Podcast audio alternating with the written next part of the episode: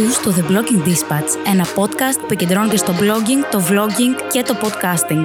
Μέσα από αυτό θα ακούς τον Παναγιώτη Σακαλάκη από το inkstory.gr σε συνδυασμό με μοναδικούς καλεσμένους. Δεν θες να χάσεις επεισόδιο; Stay tuned ακολουθώντας το The Blogging Dispatch στο Spotify, στο Apple Podcast, στο Google Podcast, στο Castbox και σε όλες τις δημοφιλείς streaming πλατφόρμες.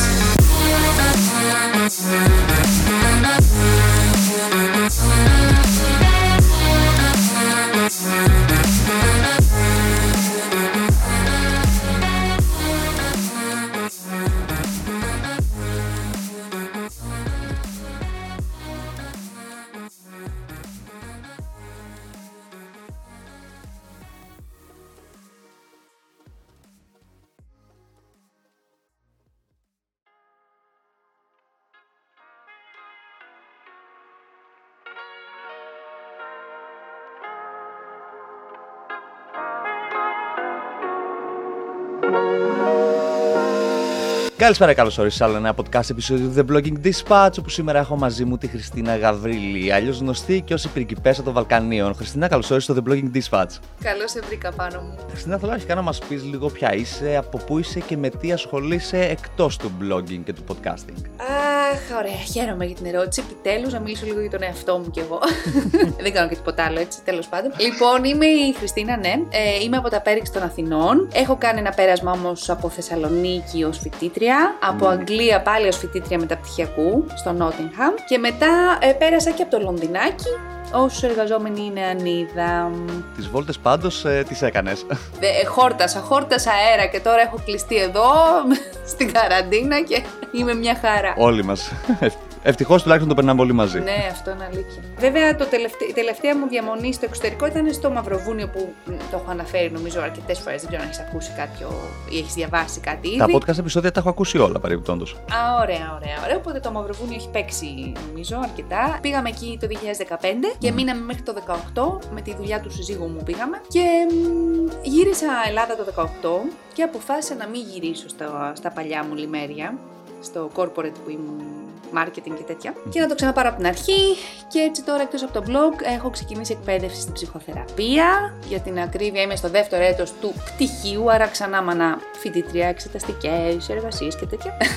Αλλά αυτή τη φορά σε κάτι που αγαπώ πολύ στην ψυχολογία οπότε χαλάλι, χαλάλι όλα εντάξει. Αυτό είναι. Άμα αγαπάς κάτι, λες χαλάλι και δίνεις τα πάντα σε αυτό. έτσι έτσι έτσι, έτσι. Αν ήξερα το μεταξύ ότι ασχολιώσουν με marketing, ίσως να βάζα και μερικές ερωτήσεις για το marketing. Οχ. Αλλά τώρα με πρόλαβες. Γλίτωσε σε έξτρα ερωτήσεις. Ευτυχώς, ευτυχώς. Δεν θέλω να μιλάω για marketing. Δεν είμαι και καλή στο marketing, παιδιά, να σας το πω κι αυτό. και, καλύπ, και καλύψαμε και το θέμα και της ε, ψυχολογίας στο προηγούμενο podcast, το πρώτο για την ακρίβεια της δεύτερης σεζόν, που είχα φέρει την Ελένη που ήταν επίσης ψυχοθεραπεύτρια. Το άκουσα. Το άκουσα. Οπότε έχεις γλιτώσει όλες τις ερωτήσεις έξτρα τώρα. Δεν πειράζει, δεν πειράζει, γιατί δεν είμαι ακόμη έτοιμη να δώσω και ως ε, ψυχολόγος κάτι, ξέρεις. Άσε, ε, θα έρθει, να έχουμε κάτι στο μέλλον, ντε, να περιμένουμε. Στις, στις επόμενες σεζόν, στα επόμενα podcast, εδώ είμαστε. Έτσι, έτσι, έτσι. Από πού πηγάζει η ονομασία η πριγκιπέσα των Βαλκανίων. Τέσσερα χρόνια περίμενα να μου κάνουν αυτή την ερώτηση. Σε ευχαριστώ πάρα πολύ. Ήταν το πρώτο πράγμα που σκέφτηκα με το που είδα το όνομα. Μα πώς χαίρομαι, γιατί λέω κανείς να με ρωτήσει, ρε παιδιά, από πού βγήκε αυτό.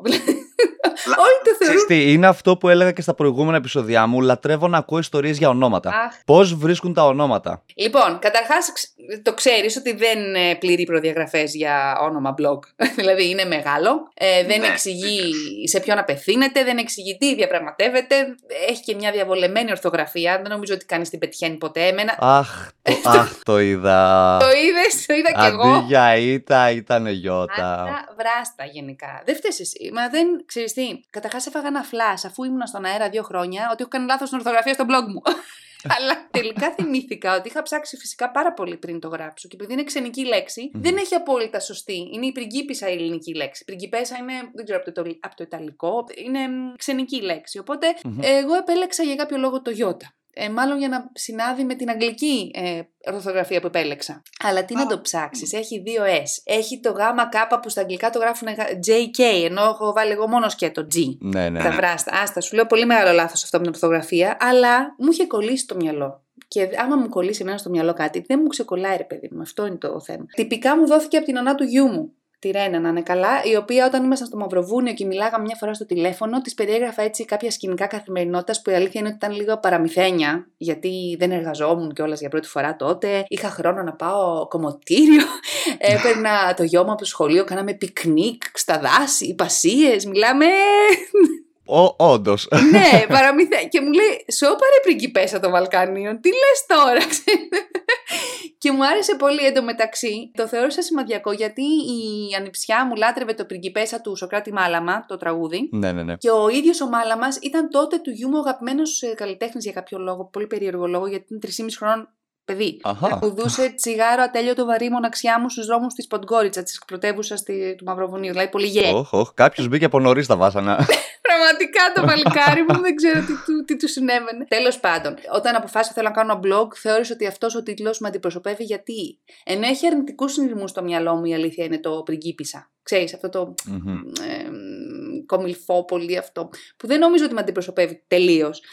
Και αλήθεια είναι ότι είχα κάποιες πολυτέλειες στη ζωή μου εκείνο το διάστημα που τις θεωρούσα, ξέρεις, μεγάλες και, και έχω δηλαδή ακόμη αρκετές πολυτέλειες. Ε, μα κυρίως έχω την πολυτέλεια να έχω ευαισθησίες οι οποίες θεωρώ ότι έχουν συνδεθεί με τη λέξη πριγκίπισσα. Όμως, το twist είναι ότι είναι πριγκιπέσα, δεν είναι πριγκίπισσα. Και γιατί το λέω. Γιατί έχει ένα ρεμπέτικο εσάν αν το σκεφτείς. Ρεμπέτικο, ωραίο, ναι. Ε, είναι πιο λαϊκό πριγκιπέσα του Μάλαμα σκεφτείς. Δεν είναι η πριγκίπισσα. Ο Μάλαμα είχε γράψει σκέψου, κάπου το είχα διαβάσει, ότι έφτιαχνε φακές η γυναίκα του την ώρα που το έγραψε το τραγούδι. Μα το Θεόδωρο, αυτό που σου λέει είναι αληθινή ιστορία. Έχω διαβάσει ένα, ένα post του Μάλαμα που λέει ότι η γυναίκα μου έκανε φακές και έγραψα την πριγκιπέσα εκείνη την ώρα. Μάλιστα, κοίτα να δεις. Οπότε θεωρώ ότι μου ταιριάζει γιατί είμαι πριγκίπισσα κατά κάποιο τρόπο, αλλά είμαι κόρη βιοπαλαιστών και αυτό ζει μέσα μου. Και το ψηλό. Και το πριγκίπισσα είναι πολύ cutie. πολύ cute. είναι cutie, αλλά καμιά φορά νομίζω ότι εντάξει, είμαι ζω σαν την Kim Kardashian, ας πούμε, αλλά μην νομίζεις. Το πιθανότερο είναι ότι ζω έτσι σαν ένας απλός Καρντάσι και όχι σαν την Kim Kardashian, αλλά έχω αυτή την ψευδέστηση ότι κάτι, κάτι, κάτι έτσι έχει πριγκυπικό η ζωή μου.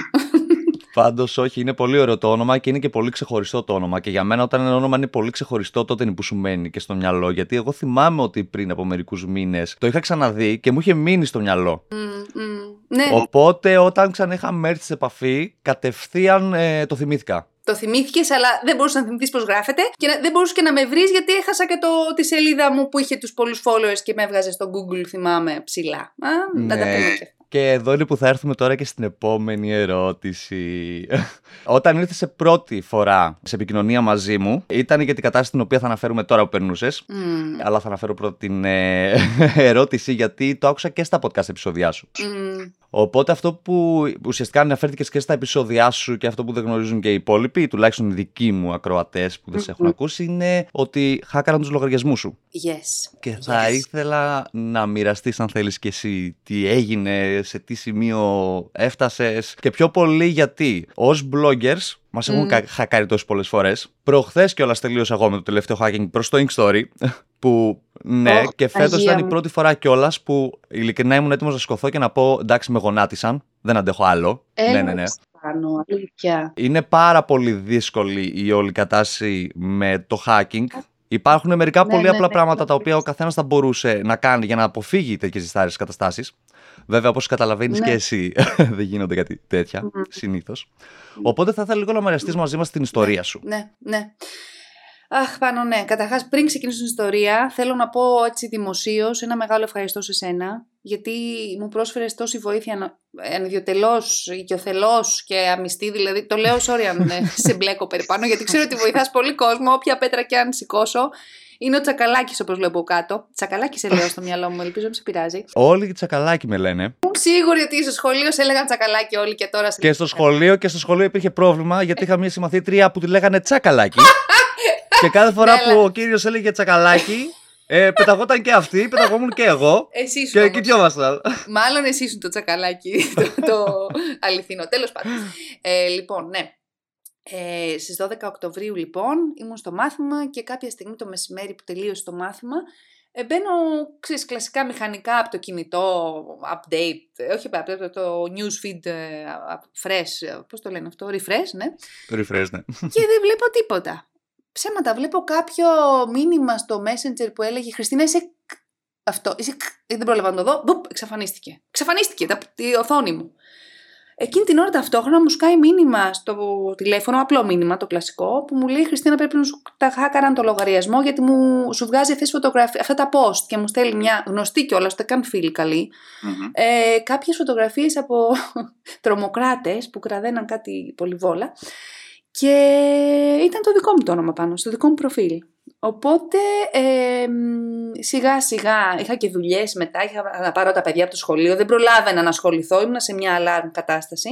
Βρήκα και χάκαραν μια μητέρα με full πρόγραμμα. Ναι ρε εσύ πάνω δηλαδή. Οπότε το βράδυ έκατσα να ασχοληθώ. Και δυστυχώς μέχρι το βράδυ είχαν γίνει τα τέρατα, διότι μου είχε κλείσει το Facebook το λογαριασμό, γιατί εφόσον ανέβασαν τέτοιες προκλητικές φωτογραφίες, είναι against community standards Προφανώς, ναι. Ε, αυτό και κατεβαίνει. Μετά ε, να προσπαθήσω να κάνω retreat passwords. Είχαν αλλάξει τα πάντα και είχαν συνδέσει και το λογαριασμό με δικό τους κινητό.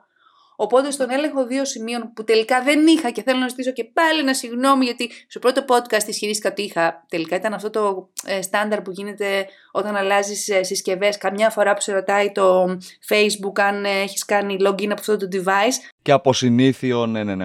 Ναι, αλλά όχι, δεν με, εγώ δεν θυμάμαι κανείς να με ρωτάει και να λέω yes και τα λοιπά. Ούτε να βλέπω καμιά περιοχή. Αλλά θέλω να πω ότι τελικά δεν είχα τον έλεγχο δύο σημείων, δύο παραγόντων. Ναι, ναι, ναι. Είχα απλά αυτό το που, που κάνει μάλλον by default καμιά φορά το, το, το, το, σύστημα και πάει να σε κάνει confirm. Τέλος πάντων, το θέμα είναι ότι μου χάκαραν το λογαριασμό το προσωπικό και μαζί με αυτόν και το συνδεδεμένο λογαριασμό της πριγκιπέσα. Φυσικά, διότι διαβάζοντας case studies παρόμοια, κατάλαβα ότι μόνο για τα λεφτά στο κάνουν αυτό και για να σου κλέψουν τους ε, διαφημιστικούς λογαριασμούς που έχεις στο Facebook. Δεν στο κάνουν για κανένα άλλο προσωπικό λόγο. Δεν έχουν κάποιο προσωπικό θέμα μαζί σου. Συνήθως. Ναι, ναι. Ακριβώς αυτό. Ε, αλλά αυτό μου πήρε μια μέρα να το καταλάβω και μέσα εκείνη τη μέρα μου είχαν κλέψει και λεφτά από τον διαφημιστικό λογαριασμό. Είχαν κάνει διαφήμιση. Διαβάζω ότι το κάνουν αυτό για δικά τους προϊόντα, εφόσον έχουν αλλάξει τα πάντα, ξέρεις, στα στοιχεία σου, ε, κάνουν μετά για δικά τους προϊόντα. Και ε, έκανα, έκανα κάποιες κινήσεις. Έφτασα πολύ κοντά στο να, να, να μπω ξανά στο προφίλ μου με ποια έννοια ότι έκανα reset τα passwords, τους έδειξα ποιο ήταν, αφαίρεσα το, τον hacker στο password, έκανα ID verification με ταυτότητά μου, το ιδιωτήριό μου, το έχω στείλει όλα στο facebook, τα έχουν όλα αυτή τη στιγμή, πολύ και επίσης ξανά έκανα reset τα password, έκανα two factor τέτοιο με το δικό μου κινητό. Authorization. Μάλλον έκανα deactivate το 2FA το δικό τους για να μην πηγαίνει στο κινητό τους. Ναι, ναι, ναι. Και μετά έβαλες το δικό σου. Και έμπαινα σε ένα μπλοκαρισμένο site που μου έλεγε You have violated the community standards and your request will be reviewed, bla bla bla. Τέλος of the story.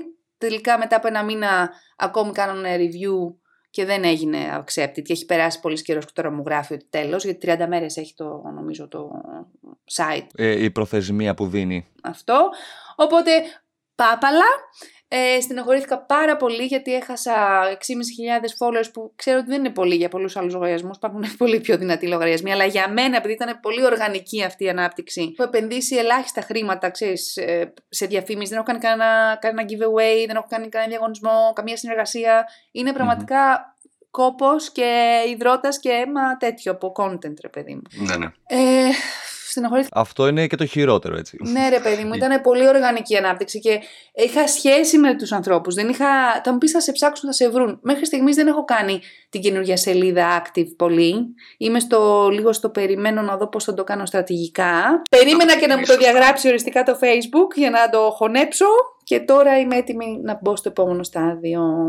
Ωραία, θα, κάνω, θα ανοίξω λίγο εδώ πέρα μια παρένθεση για να πω αρχικά πως ο οργανικός κόσμος είναι πολύ πολύ πιο ισχυρός και σημαντικός ε, από το κόσμο που θα μάζευες αν ε, έκανες διαγωνισμούς. Γιατί συνήθως από διαγωνισμούς ο κόσμος που μαζεύεις μπαίνουν μόνο και μόνο για να πάρουν αυτό το ένα δώρο. Ναι, ναι, το και συνήθως δεν ξαναμπαίνουν, ούτε θα ξαναδιαβάσουν αυτά που έχεις να γράψεις, ούτε θα ασχοληθούν ποτέ με το blog ή το podcast σου ή το vlog ή οτιδήποτε κι αν έχεις. Το καταλαβαίνω πάνω μου. Απλά επειδή είχε συγκεντρωθεί όλος αυτός ο κόσμος με πάρα πολύ δική μου δουλειά και κέφι και όρεξη, γιατί τότε είχα πά, περίσσιο χρόνο, όρεξη, κέφι, νιάτα. Ναι. Πριν μόλις τέσσερα χρόνια τα είχα όλα πολύ παραπάνω. Τώρα με έχει απορροφήσει φυσικά το κομμάτι του πτυχίου και δεν μετανιώνω έτσι που δεν είναι. Απλά δεν μπορώ να ξαναχτίσω ε, εύκολα με τον τρόπο που το έχτισα αυτό που είχα. Ήταν πιο viral το περιεχόμενο, έκανα βίντεος. Είχα πολύ μεγάλη έκθεση, ρε παιδί μου τότε. Ε, δηλαδή, σκέψου, Ναι, ναι. ανέκοψα την πορεία μου λίγο μόνιμο όταν γύρισα Ελλάδα, γιατί δεν ήμουν σίγουρη ότι ήθελα celebrity status μη. Από τα little celebrity, μην παρεξηγηθώ, παιδιά. Ενώ celebrity τύπου με βλέπανε κάποιοι στην Α- Α- Αθήνα και μου λέγανε Είσαι η πριγκιπέσα των Βαλκανίων. Και ήμουν, Όχι, ρε φίλε τώρα, τι να. Ντρέπομαι. Και ήταν, και ήταν να δεις. Ντρέπομαι γιατί ξέρεις, ξεκίνησε και με άγνοια, και- με άγνοια γενικά, ξέρεις, σε μια άλλη χώρα, από απόσταση ασφαλείας, ε, έλεγα που βρίσκομαι με τα παιδιά, δεν φοβόμουν. Μετά μπήκε λίγο το πιο down to earth στοιχείο στην Ελλάδα γυρνώντας και κάπως έτσι ε, συγκρατήθηκα. Αλλά είμαστε τώρα εδώ με τα νέα δεδομένα και νομίζω ότι θα το μ, δουλέψω εκ νέου και νομίζω ότι αυτοί που θα έρθουν τώρα θα είναι πιο ταιριαστοί στη δική μου κατάσταση τώρα. Οπότε, οκ, ίσως είναι και για καλό. Ίσως. Κοίταξε, και με όλες τις γνώσεις που έχεις μαζέψει όλα αυτά τα χρόνια και όσα ξέρεις, θα το ξεκινήσεις και πολύ πιο δυναμικά, έτσι. Αυτό. Και πολύ πιο σωστά. Σωστά. Δυναμικά δεν ξέρω, αλλά σωστά ναι, συμφωνώ. Πιστεύω και δυναμικά. Πιστεύω και Άντε δυναμικά. να δω, Άντε να δω. Μου κάνεις καλή αρχή πάντως, καλό ποδαρικό. Θα σε προτιμήσω. Έτσι ακριβώ. Ορίστε, ακριβώς έτσι. Κάνουμε ένα- μια δυναμική αρχή για να πάει και δυναμικά. Έτσι. Αν γνώριζες όσα γνώριζες μέχρι τώρα, αυτή τη στιγμή δηλαδή που μιλάμε, τι βήματα θα έχεις ακολουθήσει για να προστατέψεις τους λογαριασμούς; Σου. Λοιπόν, χάρη σε σένα, να το πω αυτό, θα ε, γνώριζα ότι οπωσδήποτε θα είχα βάλει έλεγχο δύο παραγόντων σε όλους μου τους λογαριασμούς βασικούς. Αρχικά, για κάποιον που δεν ξέρει τι είναι ε, το two-factor authorization, Μμ, ας το ξεκινήσουμε από εκεί. μμ. είναι όταν πας να συνδεθείς στο λογαριασμό σου Μμ. και για να μπορέσει να συνδεθείς σου έρχεται ένας κωδικός στο κινητό ή σε κάποια εφαρμογή. Μμ, μμ. Συνεχίζουμε. Λοιπόν, ε, το έχω κάνει αυτό. Και επίσης ε, θα άλλαζα τους κωδικούς ε, παντού για να βάλω και ένα σημείο στήξης και ένα κεφαλαίο και όλα αυτά τα ωραία που μου είπες, γιατί είναι πολύ εύκολο να χακαριστούν οι λογαριασμοί που έχουν απλά πεζά γράμματα, ξέρω εγώ, χωρίς σημεία στήξης κτλ. ναι, ναι. Και ειδικά αυτοί που βάζουν λογαριασμούς τύπου ημερομηνία γέννησης. Μπράβο. Δεν μην το κάνετε ειλικρινά. Και δηλαδή. όχι ο ίδιος παντού. Σε όλα Ναι, τα... και όχι ο Ναι, ναι, ίδιος ναι. παντού, ακριβώς αυτό. Βέβαια, Ακριβώς με αυτό. αυτά που έχω κάνει, κλειδώνομαι και απ' έξω γιατί δεν θυμάμαι, πρέπει να μπω μετά να δω πού το έχω σημειώσει. Άστο, τέλος πάντων. Είναι, είναι ένα complex, τε, δηλαδή δεν ξέρω, για την ηλικία μου είναι λίγο περίπλοκο το, το, Γι' αυτό χρησιμοποιούμε το, Beat Bitwarden. Και για όσους δεν ξέρουν τι είναι αυτό, ναι, ρε, εσύ. τι είναι πράγμα. μια Έτσι. υπέροχη υπηρεσία η οποία μου έχει γλιτώσει χρόνο και χρόνο. Εγώ τώρα τι αντίσταση έχω και δεν το έχω κάνει αυτό. Το έχω, το έχω κατεβάσει, έχω βάλει κωδικό, είμαι έτοιμη, αλλά ε, κάπου έχω κομπλάρει και δεν το. Δεν, δεν ξέρω γιατί. Σαν να έχω κουραστεί και να έχω πει εντάξει, τέρμα.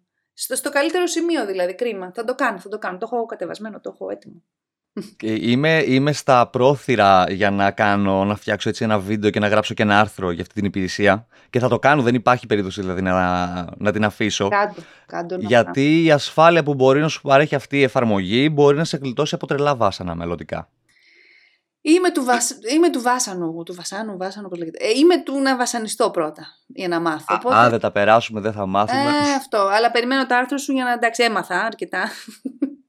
Καιρός να ησυχάσω λίγο τώρα. Ε, τουλάχιστον ακούω ότι δι- διαβάζει κάποιος και ναι, τα, κάποιος. τα, τα φτιάχνει. προσπαθεί, προσπαθεί κάποιος. Ναι, ναι. Στο τέταρτο επεισόδιο, το τελευταίο νομίζω μέχρι στιγμής που έχεις ανεβάσει, έτσι; Μ, ναι, σωστά. Ωραία. Είχε αναφερθεί ότι είχες πορωθεί με το podcasting και το μυαλό σου βρισκόταν συνεχώς στο μικρόφωνο. Κάτι το οποίο είχε αναφέρει πω δεν έχεις. και θα γελάσεις σε εκείνο το σημείο. Γιατί και εγώ έτσι ήμουν στην αρχή. Έλεγα πω, πω μακάρι τώρα να είχα ένα μικρόφωνο Έτσι. μπροστά μου να μιλούσα. Έτσι. Ε, τι είναι αυτό που σε συναρπάζει περισσότερο με το podcasting; Αχ, αχ, ναι. Είναι αλήθεια αυτό ότι έχω πορωθεί. Και τώρα δηλαδή λέω, ε, αν δεν μου είχε ο πάνω στη συνέντευξη, θα κάνω ένα δικό μου. Αλλά δεν πειράζει. Ε, με ικανοποιεί περισσότερο αυτή η συνέντευξη, να σου πω την αλήθεια σε αυτή τη φάση. Ε, ξέρεις τι, δεν είναι. η Ε, στο μετεδο- δικό σου σίγουρα θα τα αναλύσεις πολύ περισσότερο. Ναι, θα δω τώρα τι θέμα ακριβώς εκεί λίγο. Δεν ξέρω τι θέμα θα πιάσω. Αλλά δεν είναι η ματαιοδοξία που με κάνει να, ξέρεις, να γουστάρω το μικρόφωνο και την ιδέα ότι κάνω ραδιοφωνική εκπομπή. Ε, γιατί κατά βάθος είμαι πολύ ντροπαλή. Και το ξέρω Μμμ. ότι ίσως δεν φαίνεται γιατί έχω κάνει και κάποια βίντεο αρκετά. Έχω εκτεθεί πολύ. Ε, Παρ' όλα αυτά, κατά βάθος ντρέπομαι. Είναι δηλαδή μια άσκηση όλο αυτό. Στο να μην ντρέπομαι. Μ' αρέσει Ε, που φαίνω πάντα τους ε, κατάλληλους καλεσμένους. δεν ξέρω αν ντρέπομαι, αλλά εγώ προσωπικά δεν έχω εμφανίσει με ποτέ το πρόσωπό μου. Αλήθεια. Όλα αυτά τα χρόνια, ναι, στο Ink Story, Ε. κανένας δεν έχει δει το πρόσωπό μου σε βίντεο. Ε, είδες, είδες, ναι, εγώ ξεκινάω από το θα κάνω παραπάνω από ότι. και μετά θα το μαζέψω. Ε, ενώ δεν Ναι, ξεκινάω ναι. αντίστροφα ε, σταδιακά να εκτίθεμαι όλο και πιο πολύ. Πήγα βουρ και μετά. λέω, «Α, α, α, α, α, ας, ας το». Έτσι είναι η τάση μου δηλαδή. Ναι. Ε, μ, ε, αλλά έχω την ψευδέστηση ότι εκείνη την ώρα δεν με ακούει κανείς. Ότι μιλάω σε μια κολλητή μου, σε μια φίλη μου και ότι ερχόμαστε πιο κοντά. Γι' αυτό μου αρέσει το podcast. Ότι είναι σαν τηλέφωνο, ρε παιδί μου. Και είναι έτσι πιο ζεστό από το κείμενο, κατά κάποιο τρόπο. Ξέρεις, είναι το ηχόχρωμα της φωνής, είναι ο τρόπος έκφρασης μαζί. Ε, νομίζω ότι με γνωρίζει καλύτερα κάποιος από αυτόν τον τρόπο. Μάλλον γνωρίζει καλύτερα μία πτυχή μου, γιατί σίγουρα το, το γραπτό, εντάξει, είναι ο μεγάλος μου έρωτας, μεγάλη μου αγάπη. Μάλλον να το πω, το γραπτό κείμενο είναι η αγάπη μου, το podcast είναι ο νέος έρωτας, αν μου επιτρέπετε. Πόσο, πόσο σωστά το. Πω, πω. Α, Μακάρι να μπορούσα να το πω και εγώ έτσι όταν με είχε ρωτήσει η Κατερίνα ή η Κάλλη στο προηγούμενο επεισόδιο. Είχα πει εντελώς διαφορετικό πράγμα. όχι, όχι. Αυτή είναι. Ναι. ναι, ναι. Ε, αυτή τη λυρικότητα που έχουν ας πούμε, τα γραπτά δεν μπορώ να την αναπαράγω προς το παρόν στο podcast. Μπορεί και να μπορέσω μετά. Ξέρεις, κάθε μέσο μου βγάζει, μου παίρνει και λίγο χρόνο να το βρω το ρυθμό που θέλω και τον τρόπο. Ε, μ, δηλαδή νιώθω ότι δεν μπορώ να εκφράσω έτσι τα πιο βαθιά, συγκινητικά, ε, ενδόμηχα πράγματα ακόμη στο podcasting. Ναι. Ωστόσο, ε, ξέρεις, ε, έχει δυνατότητες πολλές και θέλω να τις ζήσω, μου αρέσουν. Ναι, και, και εγώ η αλήθεια είναι τόσα χρόνια, όσα, βασικά όσα χρόνια για να κάνω podcasting δεν θα μπορέσω ποτέ να εκφραστώ με τον ίδιο τρόπο που εκφράζομαι γραπτός. Mm. Νομίζω ότι όταν γράφεις έχεις και το χρόνο. Ακριβώς. Ε, ναι, ναι, έχεις το χρόνο. Και την ασφάλεια. Έχεις μια Και, ασφάλεια. και την ασφάλεια, ναι, είναι αυτό. Γιατί με το podcasting, όσο να είναι, μιλάς. Οπότε όσο να είναι, ξέρεις, συνεχώς κάνεις κάτι. Ακριβώς. Εκτός- ναι. Και δεν μπορείς να το έχεις και γραμμένο. Δηλαδή εγώ, α, ο- αν ε, γράψω ένα podcast για να πάω να το πω όπως είχα κάνει στην αρχή που το είχα προσπαθήσει, δεν μου βγαίνει καθόλου, Όχι. Όχι, ναι. ε, π- πώς να το πω, ελεύθερα. ναι, ναι, δεν ρέει, δεν ρέει έτσι. Είναι Ναι, στημένο. δεν υπήρχε σωστή ροή, δεν υπήρχε ωραία ροή. Ήταν λες και ε, διάβαζες, είναι όπως σχολείο. Έτσι, έτσι, έτσι. Θα σου πω και μια άλλη διάσταση. Αυτό που έχω βρει μαγικό με το γραπτό λόγο είναι ότι ο καθένας ερμηνεύει αυτά που διαβάζει διαφορετικά. Ακριβώς επειδή δεν υπάρχει το προσωπικό στοιχείο, το, ύ- το ύφος που το λες, ξέρεις. Βέβαια αυτό είναι και πηγή τρελών παρεξηγήσεων που βλέπουμε στα social media έτσι, και στα περιστατικά ανθρωποφαγίας που τα συχαίνομαι. Αλλά είχα την τύχη να έχω μαζέψει κοινό πραγματικά που με καταλάβαινε και δεν με παρεξηγούσε. Και τέλος πάντων, ε, μ, ε, παίρναν τα μηνύματα, ο καθένας στεκόταν στο σημείο που τον ενδιέφερε και πραγματικά έπαιρνε αυτό που είχε ανάγκη να πάρει. Αυτό το λατρεύω και δεν ξέρω αν μπορεί να γίνει με το podcast τόσο εύκολα. Γιατί έχει, είχε το χρόνο το κοινό και τον τρόπο να διαβάσει το κάθε τι με, το δικό του, με τη δική του οπτική. Κατάλαβες τι εννοώ; Ναι, ναι, ναι, ναι, ναι, ναι, ναι. Είναι Ναι. πιο ελεύθερο προς μετάφραση το, το γραπτό. Ο καθένας παίρνει αυτά που θέλει. Στο podcast επειδή έχει πιο πολύ προσωπικό στοιχείο και το πας εκεί που θες με τον τρόπο ας πούμε, εντάξει, νομίζω ότι είναι μια ας πούμε με τον τρόπο που το κάνω εγώ μέχρι τώρα, μα- μια λίγο πιο επιφανειακή σχέση, να την ακούσεις την ώρα που κάνεις το σίδερο, την ώρα που ε, κα- κάνεις το περπάτημά σου, να περάσει έτσι η ώρα ευχάριστα, να πάρεις κάποιες γνώσεις ή κάποια ενδιαφέροντα στοιχεία, αλλά δεν ξέρω αν θα μπορέσω να καταφέρω να, να φτάσω στο σημείο ταύτισης, ε, συγκίνησης, αυτά που εμένα μου αρέσουν όταν μου τα λένε Μμ. στο κοινό Ναι. μου και είμαι σε φάση yes, yes. θα δούμε. Και εγώ πιστεύω ότι είναι και στον άνθρωπο αυτό Μμ. και είναι και, στο, είναι και στο podca- στον podcaster και στο πώς θα συνδεθείς με το podcaster ως ακροατής. Έχει τύχει για παράδειγμα να κάθομαι βράδυ να λέω από, από τις πολύ λίγες βραδιές που δεν είχα δουλειά και να λέω ok θα κάτσω να ακούσω ένα καινούριο podcast ε, επεισόδιο να βάζω λίγο κρασί και να είναι και χαλαρό το podcast επεισόδιο και να όχι απλά να έχω ταυτιστεί να βάζω το επόμενο λες και έχω καθίσει να δω σειρά. Α, έλα ρε, εσύ. αχ, ωραίο Ναι, ο- αυτό. Όταν κάθεσαι και βλέπεις μια σειρά και πορώνεσαι Ναι. και δεν μπορείς να κοιμηθείς, γιατί Ναι. θε να δεις οπωσδήποτε θα γίνεις στο Ναι, επόμενο ναι, επεισόδιο. Ναι, ναι, binge ε, watching το. Ακριβώς αυτό. Και να με έχει πιάσει ένα, μια, μια τέτοια φάση. Ωραίο είναι αυτό. Ελπίζω να το Ε. καταφέρω με το κοινό μου κάποια στιγμή, να θέλουν να βάλουν κρασί για να ακούσουν το επόμενο.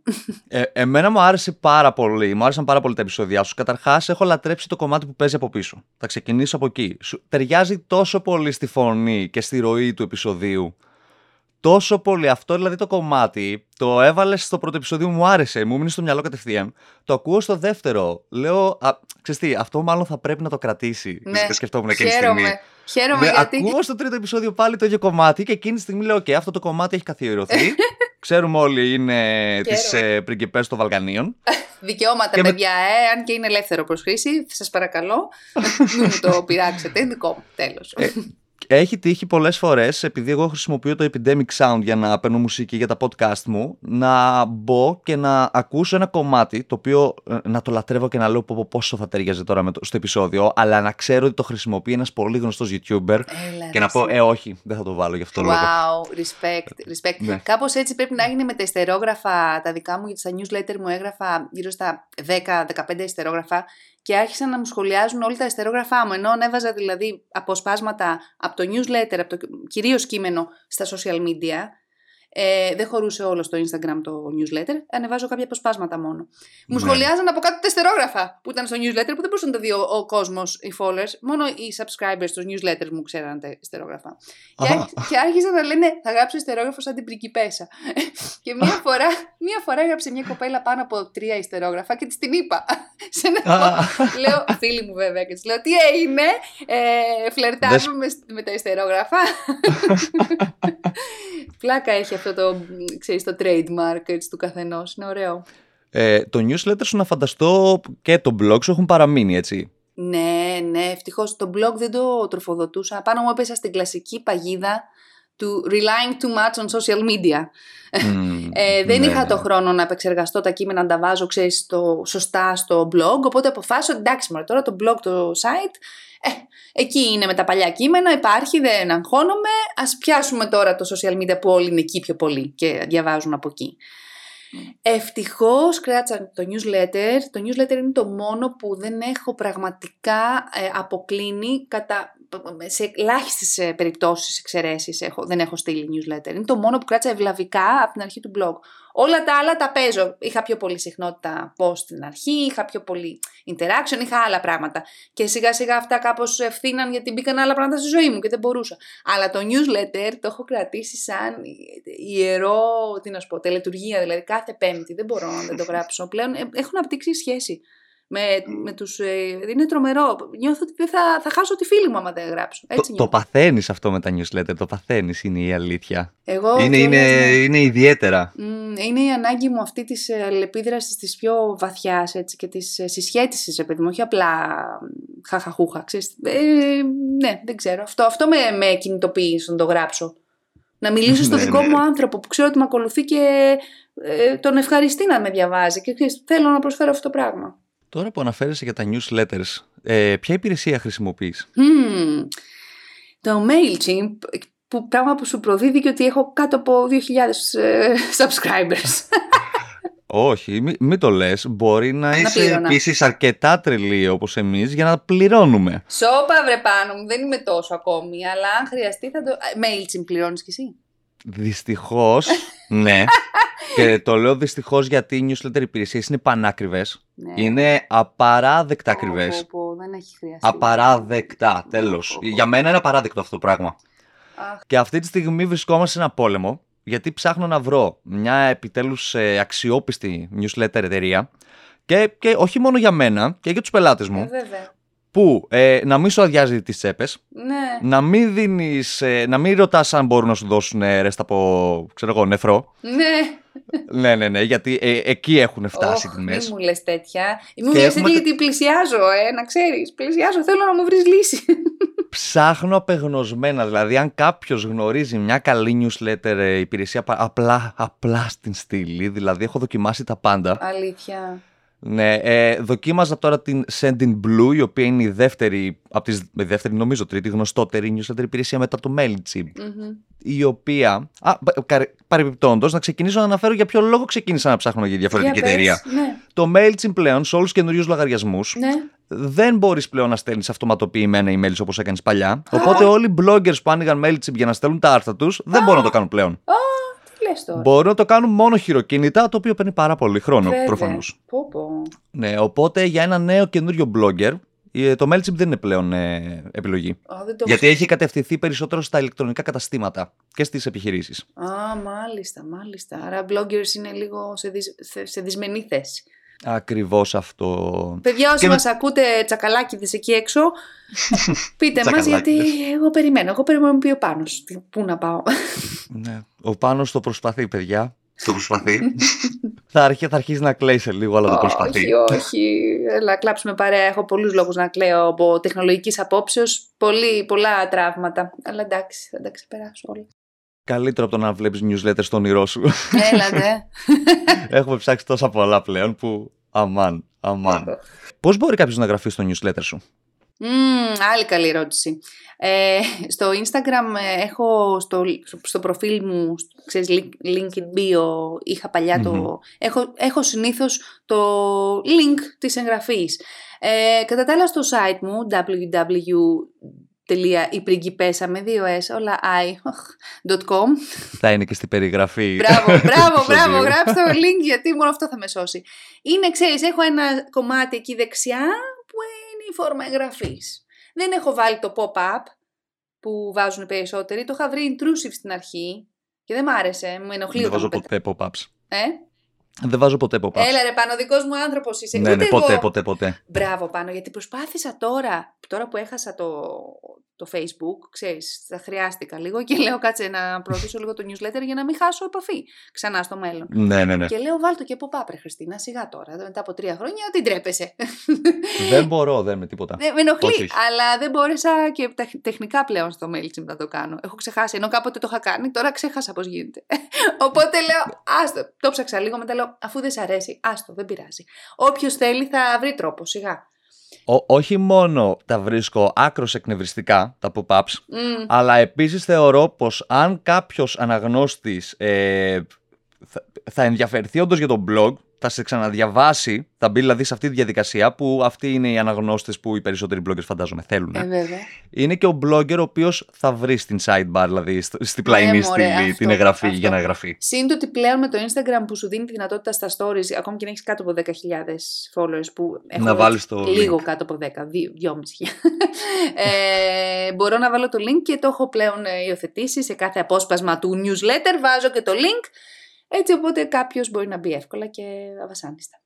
Αλλιώς από το link στο bio; Ναι, από το link στο bio που θα κατευθυνθεί τώρα ανεβάζω, αφού έχω ξεκινήσει τα podcast και ανεβάζω πλέον το link του podcast που είναι στο site όμως, θα, θα μπει στο site μου. Από εκεί όμως θα βρει τη φόρμα δεξιά ή αλλιώς αν θέλει να μου πει να το στείλω. Στο Instagram είμαι, στο Facebook ξανά είμαι.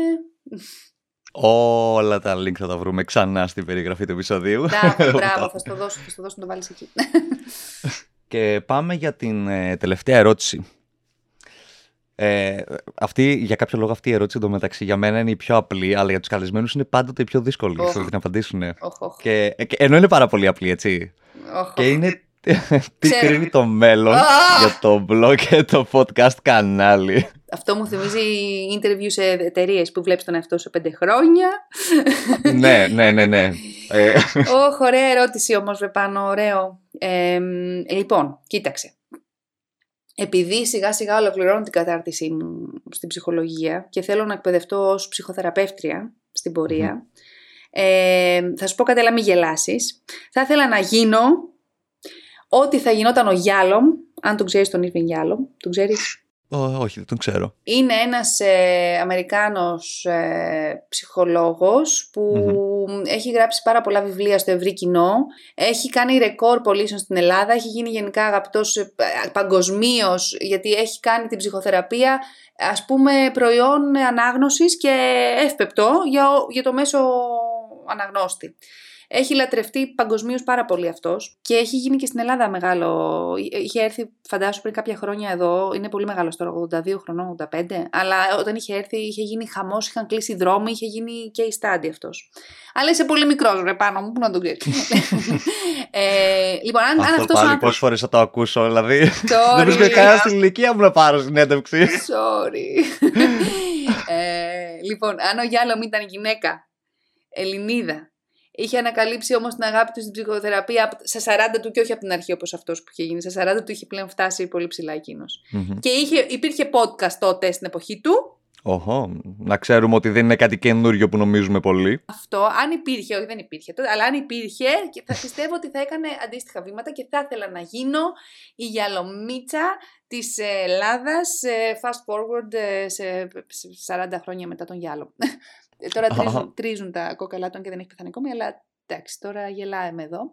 Ε, εντάξει, αυτό που θέλω να πω είναι ότι θέλω να αρχίσω να μιλάω πιο πολύ για την ψυχοθεραπεία και θα ήθελα ας πούμε, να, να, να γράφω μικρές ιστορίες θεραπείας από την εμπειρία μου που θα αποκτήσω, ναι, ναι, ναι. ελπίζω. Ε, ιστορίες που θα περιέχουν φυσικά ίσως κάποιο έτσι, αυτοαναφορικό κομμάτι, ε, πάντα βάζεις το δικό σου στοιχείο μέσα, αλλά κυρίως που θα βοηθάνε μέσα από την αφήγηση κόσμο να ταυτιστεί, να αποταυτιστεί, να συνδεθεί, να σκεφτεί πράγματα για τον εαυτό του περαιτέρω και γιατί όχι να τον προσκαλέσουν σε ένα ταξίδι ε, ψυχοθεραπείας, όχι απαραίτητα με μένα, αλλά γιατί όχι και με μένα, ε, ε, ξέρεις, να δοκιμάσει κάποιος τι σημαίνει ψυχοθεραπεία για εκείνον. Δηλαδή, σαν προ... μικρές έτσι προσκλήσεις για σκέψη, για εσωτερική αναζήτηση, για αυτοβελτίωση. Αυτό θα ήταν το όνειρό μου για το μέλλον. Κοίταξε, η αλήθεια είναι πως ε, όταν θέλουμε κάτι, το ψάχνουμε. Και όταν το ψάχνουμε, πέφτουμε πάνω σε κάποιον ο οποίος το έγραψε. Οπότε είναι, είναι αν αρέσει σε έναν, αρέσει σίγουρα και σε δεύτερον. Οπότε είναι πολύ σημαντικό που ξέρεις, καθόμαστε και τα γράφουμε αυτά ως bloggers και τα παρέχουμε. Βέβαια, βέβαια, όχι, όχι, μου αρέσει πολύ και εδώ θα είμαστε, εξελισσόμαστε, ξέρεις, αλλάζει, είναι δύσκολη η αλλαγή γιατί ας πούμε ξεκίνησα αρκετά διαφορετικά σαν περιεχόμενο και ύφος, όχι αρκετά, κάπως διαφορετικά και η αλήθεια είναι ότι μαζί με μένα εξελίχθηκε και το, το blog, άλλαξε λίγο μορφή, άλλαξε λίγο περιεχόμενο, άλλαξε λίγο ύφος. και μου φαίνεται περίεργο τώρα ας πούμε, να μην γράφω αυτά αναφορικά εφόσον μέχρι τώρα, μέχρι τώρα μιλούσα πάντα για τις δικές μου εμπειρίες, για τα παιδιά μου, για αυτά. Και τώρα που θέλω σιγά σιγά να αλλάξω το φακό και να τον πάω λίγο προς, προς τους έξω, δυσκολεύομαι βλέπω. Αλλά νομίζω ότι είναι normal η δυσκολία και θα έρθει μέσα από την εξέλιξη οργανικά κι αυτή. Μ' αρέσουν, αρέσουν οι οργανικές εξελίξεις πάρα πολύ. Ε, πόσα χρόνια έχεις στο blog? Το έχω, το Γενάρη θα κλείσω τέσσερα πλέον. Έχει τύχει να κάτσεις ε, ποτέ και να διαβάσεις ε, παλιά παλιά σου άρθρα από τα πρώτα άρθρα που έχεις γράψει και μετά να διαβάσεις από τα τελευταία που έχεις γράψει; Ναι, βέβαια μου έχει τύχει. Και είναι συγκινητική η εξέλιξη. Ε, δεν σου κρύβω ότι τώρα ανέβασα στο Instagram, δεν ξέρω αν το είδες στα stories, ότι πριν από 132 εβδομαδες είχα γράψει, βέβαια δεν ήταν post αυτό, ήταν ένα highlight με κάποια facts about me. Και έγραφα στο τελευταίο fact ότι το όνειρό μου είναι να κάποια στιγμή να γράψω ένα βιβλίο και να ασχοληθώ επαγγελματικά με την ψυχολογία. Αχα. Και ξέρεις, επειδή δουλεύω και προς τις δύο κατευθύνσεις, και η σκέψη ότι στις επόμενες 132 εβδομάδες μπορεί να τα έχω πετύχει αυτά τα δύο. Έτσι, μιλάμε για μεγάλο span of ε, life και period. Μεγάλη, έτσι, 132, 132. Ναι, ναι. Ε, είναι τρία χρόνια πριν, τρία χρόνια μετά, έξι χρόνια περίπου. Αλλά είναι υπέροχο να βλέπεις την αποτυπωμένη σε λέξεις ή σε βίντεο ή σε podcast την πορεία. Είναι υπέροχο. Ναι, ναι, και η πρόοδο που έχεις διανύσει. Ναι, ναι, ναι. Αυτό, αυτό. Είναι υπέροχο να βλέπεις ότι είχες τις ανησυχίες αυτές, μετά έχει διαφορετικές, εξελίσσεσαι, ελίσσεσαι. Όλο αυτό είναι ένα υπέροχο έτσι, ταξίδι και μια υπέροχη ευκαιρία να το δεις αποτυπωμένο. Είναι σαν journaling, αλλά επειδή μόνη μου δεν το έκανα, το έχω μοιραστεί με άλλους και είναι ακόμη πιο όμορφο το ότι το έχω μοιραστεί με άλλους. Μ' αρέσει. Ακρι... Ακριβώς αυτό, ναι. Ακριβώς αυτό. Και εγώ τις προάλλες έτυχε έτσι να κάτσω και να δω από τα πρώτα άρθρα. Τότε όταν ε, δεν ήξερα καν τι θεματο... για τι θεματολογία θα γράφω στο Ink Story; για τότε μιλάμε, που δεν είχε καν θεματολογία. Και καθόμουν και διάβαζα έτσι κανένα δυο άρθρα και ήμουνα «Αμάν, πω πω». Πού βρισκόμουν, ε, να σου πω ότι ένας από τους λόγους που στενοχωριέμαι για το Facebook και για τον προσωπικό μου λογαριασμό φυσικά. Έτσι, γιατί mm-hmm. ήμουν 15 χρόνια στο Facebook, εκεί γνώρισα τον άντρα μου, έχουμε φωτογραφίες από τα παιδιά, από το ένα το άλλο, πολύ σημαντικές στιγμές. Ε, ήταν τα memories που μου βγάζε και πολλές φορές ξέρεις, αναπολούσα έτσι ή έβλεπα ότι αυτό τότε δούλευα εκεί, είχε γίνει αυτό, αυτός μου είχε σχολιάσει. Μ' άρεσε αυτή η αναπόλυση ε, που και που.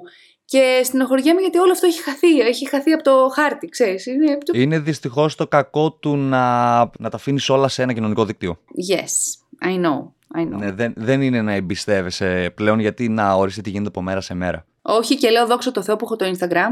Χαίρομαι πολύ που το είχα τελικά κάπως δουλέψει, εντάξει, όχι τόσο στο Facebook. Γιατί να, ας πούμε τώρα χάρη στο Instagram είμαι εδώ, γνώρισα σένα γιατί έχω φίλες από το Instagram που με προτείνανε σένα, να απευθυνθώ σε σένα Και συνεχίζουμε. Και τώρα έχουμε και το podcast στα διάφορα κανάλια. Τα ψάχνω ακόμη, δεν τα βρίσκω όλα. Δεν τα ξέρω όλα, αλλά ναι. Ε, κοίταξε, κάθε μέρα βγαίνουν και καινούργια, οπότε βρισκόμαστε σε καλό δρόμο. Τα ψάχνουμε, έχουμε για όλους. Έχω και εσένα τώρα που θα μου τα λες όλα, πιστεύω, ε. Εννοείται. Τι κάνουμε; Άλλο τα λέμε εμείς. Και σε περιμένω και στο δικό μου κανάλι πάνω. Ναι, ναι, το είπαμε και αυτό. οπότε μέσα στα ερχόμενα επεισόδια δεν ξέρω ποιο είναι το πρόγραμμά σου, δεν ξέρω τι έχεις κανονίσει. Ω, πολλά, πολλά, πολλά. Ε, δεν μπορώ να σου πω. Είναι μυστικό, αλλά θα το μοιραστώ σιγά σιγά. Θα, θα τα δούμε όλοι μαζί στην πορεία. αλλά θέλω να μιλήσουμε για πιο ανάλαφρα πράγματα, ακόμη πιο ανάλαφρα. Θέλω να μιλήσουμε για τις γάτες μας, τους σκύλους μας, Έχουμε απ' όλα. απ' όλα. Έχουμε μέχρι και χελώνα κατοικίδιο είχαμε κάποτε. Εντάξει. Είμαστε μια χαρά. Ωραία, ωραία, ωραία. Ανυπομονώ. Για τέτοια χαρούμενα πράγματα να μιλάμε πάντα. Έτσι, έτσι. Χριστίνα, σε ευχαριστώ πάρα πολύ που πήρες το χρόνο να έρθεις στο podcast επεισόδιο. Εγώ σε ευχαριστώ. Τιμή μου, πραγματικά και μεγάλη μου χαρά. Για όσους περιμένουν το επόμενο επεισόδιο, δεν θα υπάρξει άλλος καλεσμένος. γιατί... Είμαι ο τελευταίος του έτους. Oh Φτάνουμε στο τέλος της δεύτερη σεζόν του The Blogging Dispatch, όπου θα βγει ακόμα ένα επεισόδιο. Και μετά από εκείνο το επεισόδιο θα βγει ένα special επεισόδιο.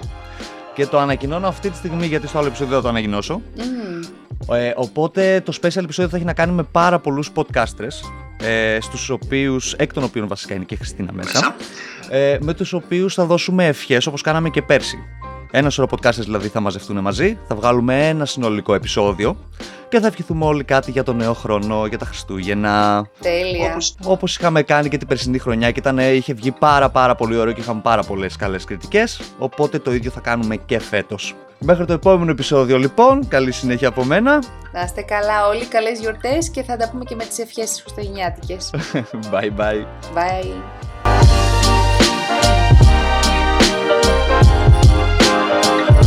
Thank